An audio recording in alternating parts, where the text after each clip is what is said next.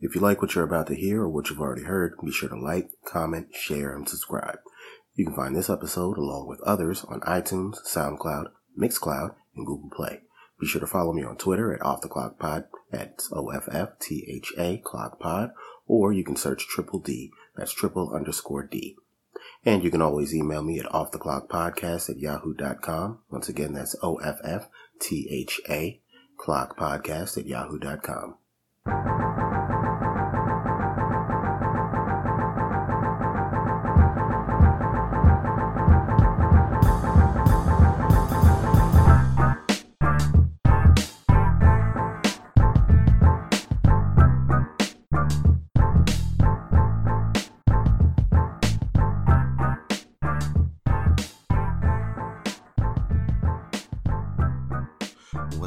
guys? It's your boy Triple D back with another episode of the Off the Clock podcast. Sorry I've been away for so long, but I promise not all of it was due to laziness or slacking. Um, honestly, I, I didn't have a laptop to record on, I had nothing to record on, so I was kind of dead in the water for quite a while. But I'm back, and I'm glad to be back. Um, last time you heard me was the the grown up stuff episode, and uh, pretty much another episode of Transparency where I pretty much told you guys about how I had to get a colonoscopy. And uh, sorry if you guys were concerned waiting for the results and everything, but uh, the results came back po- negative, negative. Sorry, I almost said positive. That's not what you want. Results came back negative. Um, just had to change up my diet and uh, come back in a few years for another one just to be on the safe side. Thank you for those who were concerned and reached out to me. And uh, again, apologies for for taking this long. At the very least, I probably could have put something on uh, either. Wait a minute, I did put something on Instagram. I didn't put it on Twitter, but I did put something on Instagram. To reiterate that, fellas, everyone, but fellas, go get checked out every now and then. Um, stop dodging prostate issues. Uh, if you're in that age range where you need to go ahead and get that done, go ahead and get it done. Um, if something seems a little suspicious and you're resisting going to the doctor because might get a rectal exam, you stop it. Go go get checked out if you can. So yeah, um, how you guys been? Hope everything's been well. A lot's happened. Uh, the Toronto Raptors have won their first NBA championship, and Kawhi said, "Glad I was able to help, but I'm gonna go ahead and head on out."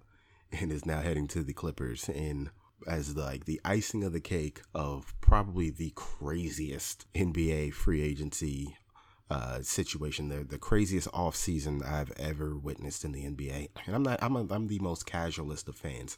I don't even really have a team for real for real. But just all the moves that happened with this off season is just wild. And um, to revisit it, it kind of boils down to what I talked about on a previous episode, where, you know, I pretty much talked about how we need to stop treating athletes like things. And uh, these athletes, these these NBA players, they pretty much told you guys this time around with this this action and like, hey, I appreciate the fandom for those of you who are, you know, true fans.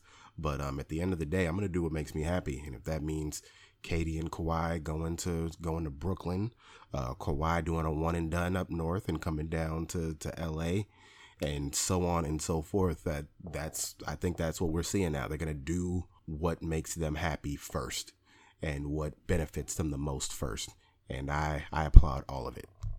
And speaking of applause, got to give a huge shout out to the U.S. women's national soccer team on their yet another World Cup win and pretty much uh, the the outcome to a tournament where from start it looked like they were pretty much there because it's required for them to get the trophy because no one really stood no no one really stood out as a real threat against these guys.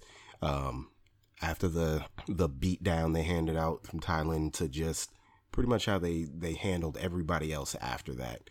It was it was pretty clear as it went on. It's like okay, it's pretty much just a straight line to the to the tournament. Them being here is just a requirement, and it was crazy. Um, as a kid, up until about middle school, I was I was really into soccer. I wasn't that great, but I I, I enjoyed it. I never like I kind of like I said I kind of stopped after middle school where uh, marching band became my my one true love. Um, and after that, like I was never in it, soccer. Never kind of crossed my mind again. Like I enjoyed watching it every now and then. Um, I got to be honest. Like we had the tournament on in the clinic that I work at. And it, it really got me back to being a fan again. Like it almost had me wanting to look up low speed soccer leagues in my in my area. Um, but then my knees were just like, nah, you just go ahead and continue being a fan. We we don't need to be out on anyone's field because we can't run. We could probably barely even dribble. But yeah, like like I said, this this has definitely got me back into wanting to watch it more on a regular basis. Um, so again, hats off to those ladies who not only had to endure uh, just the the competition on the field, but a whole lot of criticism off the field. Uh, reading some of the comments under some of the posts about them in their highlights was just wild to me. It's like, yeah, it, it goes without saying that women deal with a lot of crap just from sexist and misogynist and all that stuff. But some of the comments I read from these I love America so much, I'm willing to not root for a US team because I don't like what this lady said or what these ladies said or these nasty women are doing too much was just crazy to me. It was it was wild. I just didn't expect to see so many Americans openly declare they weren't going to re- they weren't going to root for a predominantly white American team, pretty much off sexism. They'll never say it, but based solely off sexism. And it was wild. But I'm glad they proved them all wrong. I'm glad that they got that W. And uh, hopefully it's a step in the right direction for, for these kind of things. So again, salute to the U.S. women's national soccer team. Hey guys, um, real quick, I just want to say I'm sorry if the uh, sound quality is a little different. While I was recording that last bit, a huge storm kind of rolled through, so I had to pause it, stop it, save it, and wait for it to pass over. So, um, let's go ahead and pick up where we left off, and uh, we'll start by getting right into the meat of this episode. I want to talk about safety nets and uh, kind of both sides of that coin and the double edged sword that they can be. So, a while back, um, just being around my parents and talking about a lot of things, uh, I came to the realization that I have a pretty good support system in my family. And what kind of made me focus on it was that me and one of my friends, uh, were just having a conversation just about life and how, you know, it's just rough out here in general for everybody. And uh, we both came to the conclusion that, like, no matter how bad it gets, um, we're both fortunate enough to be in situations where we have support systems in our family that would never let us just hit complete rock bottom. I'm not saying that they would keep us from struggle, but we know that if push came to shove, if, you know, in case of emergency, we could always break open glass because uh, we were just fortunate enough to have that type of family support system. And I'm not saying that both of our families were, you know, super well off and they could just, you know, pay off whatever we're going through and just throw money at it. Just in the the general sense of if I needed a place to stay, I, I got family that wouldn't let that would, you know, do whatever it took to make sure I wasn't on the street. We're both in the scenario where we never have to worry about that sort of thing getting back to what I was saying about, you know, my parents in particular, they they put things in place when I was younger um, that obviously you don't really take note of these things when you're a kid, but like just um, you know, not necessarily like well, no, some people do do trust funds and stuff like that, but um, you know, setting aside these accounts uh for rainy day things or uh just to something to to leave behind something unfortunate was to happen to them. Uh, just when I had to fill out some paperwork and have some things signed over to me, um, and just listening to what was put in place, it was just like, man, that I had no idea. Um, partially because I never knew exactly. They didn't lo- hold it over my head or throw it in my face or anything like that. But it was eye opening and kind of good to know that like like most parent and child relationships you may not always get along but uh, to know that like these measures were put in place way back whenever they started and they they kept with them and it it put it in that perspective of like when i finally get it together and if i decide to have a family bullet point number one is to start planning for whatever may come so that my child will be or children whatever will be okay if something were to happen. Um, not saying that again, not saying that like I'm sitting on top of this this crazy amount of uh money that's you know Scrooge McDuckish and you know I could just go in there and ball out if I want. No, nothing like that. Of it just sort of reaffirmed that that thought of like you know my support system is again looking out for me, and I think it's one of those things that we talk about a lot. Uh, well, I'm not gonna say a lot. It's one of those things we we we see on Facebook where people make these posts that are pretty generic and kind of just one dimensional of like, you know, what are you going to leave behind to your kids and and your legacy and and this and that and the third. And I think people most people kind of present it as, you know, do you have a stash of money? And while money is important, I think we need to dig a little deeper and, you know, look into if you have the means like getting insurance policies and these contingencies. Not to say that you're going to have a, a, a, perfectly mapped out plan, but like, I, I don't, I feel like I don't see it talked about enough amongst our generation. Granted, that is something that you would kind of discuss, you know, more privately with your with your direct family and all that stuff. But it was just something that I, I, I looking at my situation as opposed to a few other people's that I know situation. Um, I just I'm thankful that I, that I have a family support system present. Now, on the other side of that coin, um, me and another friend of mine, very good friend of mine, were talking about the the downside to having a safety net. That some people who have safety nets tend to abuse them.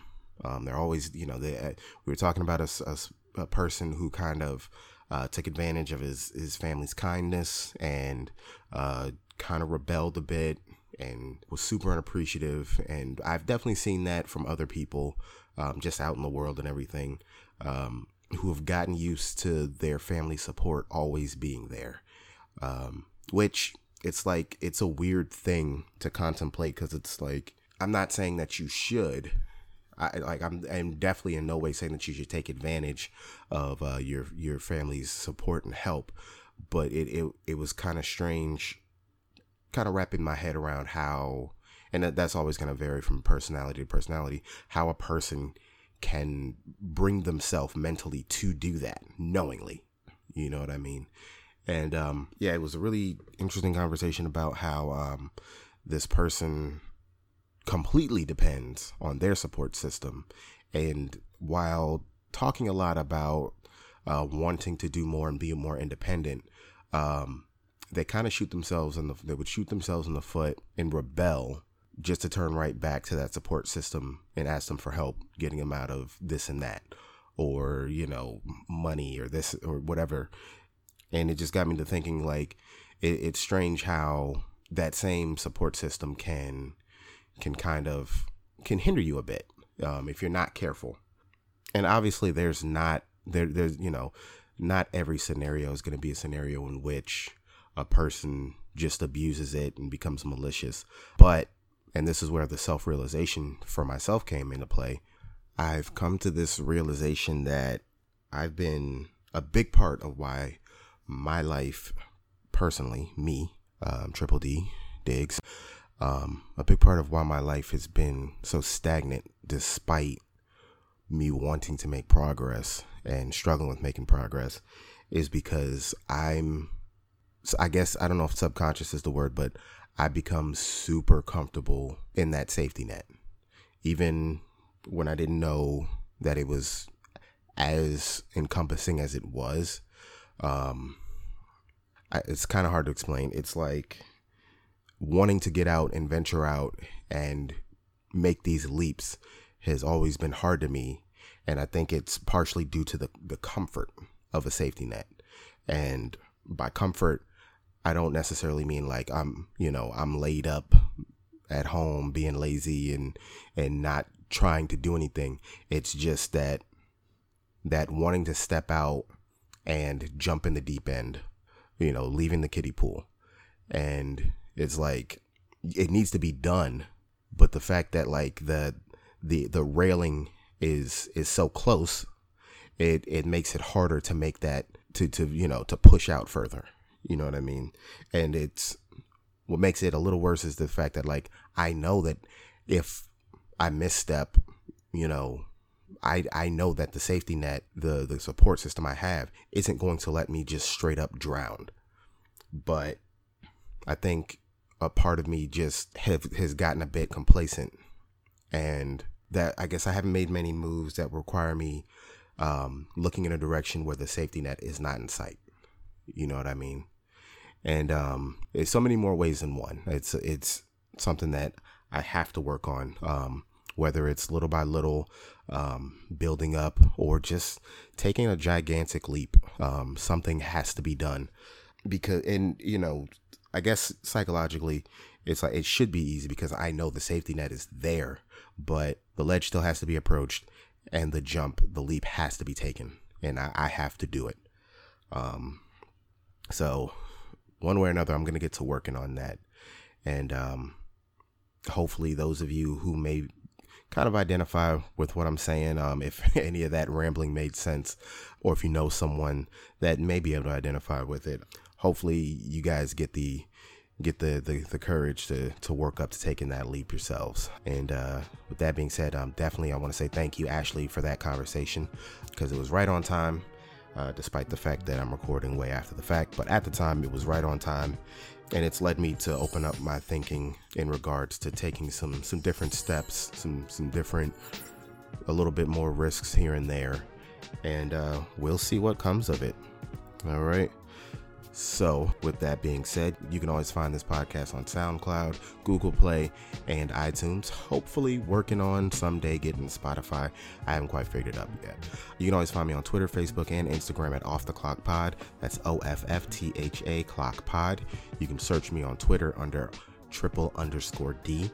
And you can email me at offtheclockpodcast at yahoo.com. Again, that's O F F T H A clock podcast at yahoo.com. And again, this is Triple D, and I'll see you guys next time, next time, next time, next time.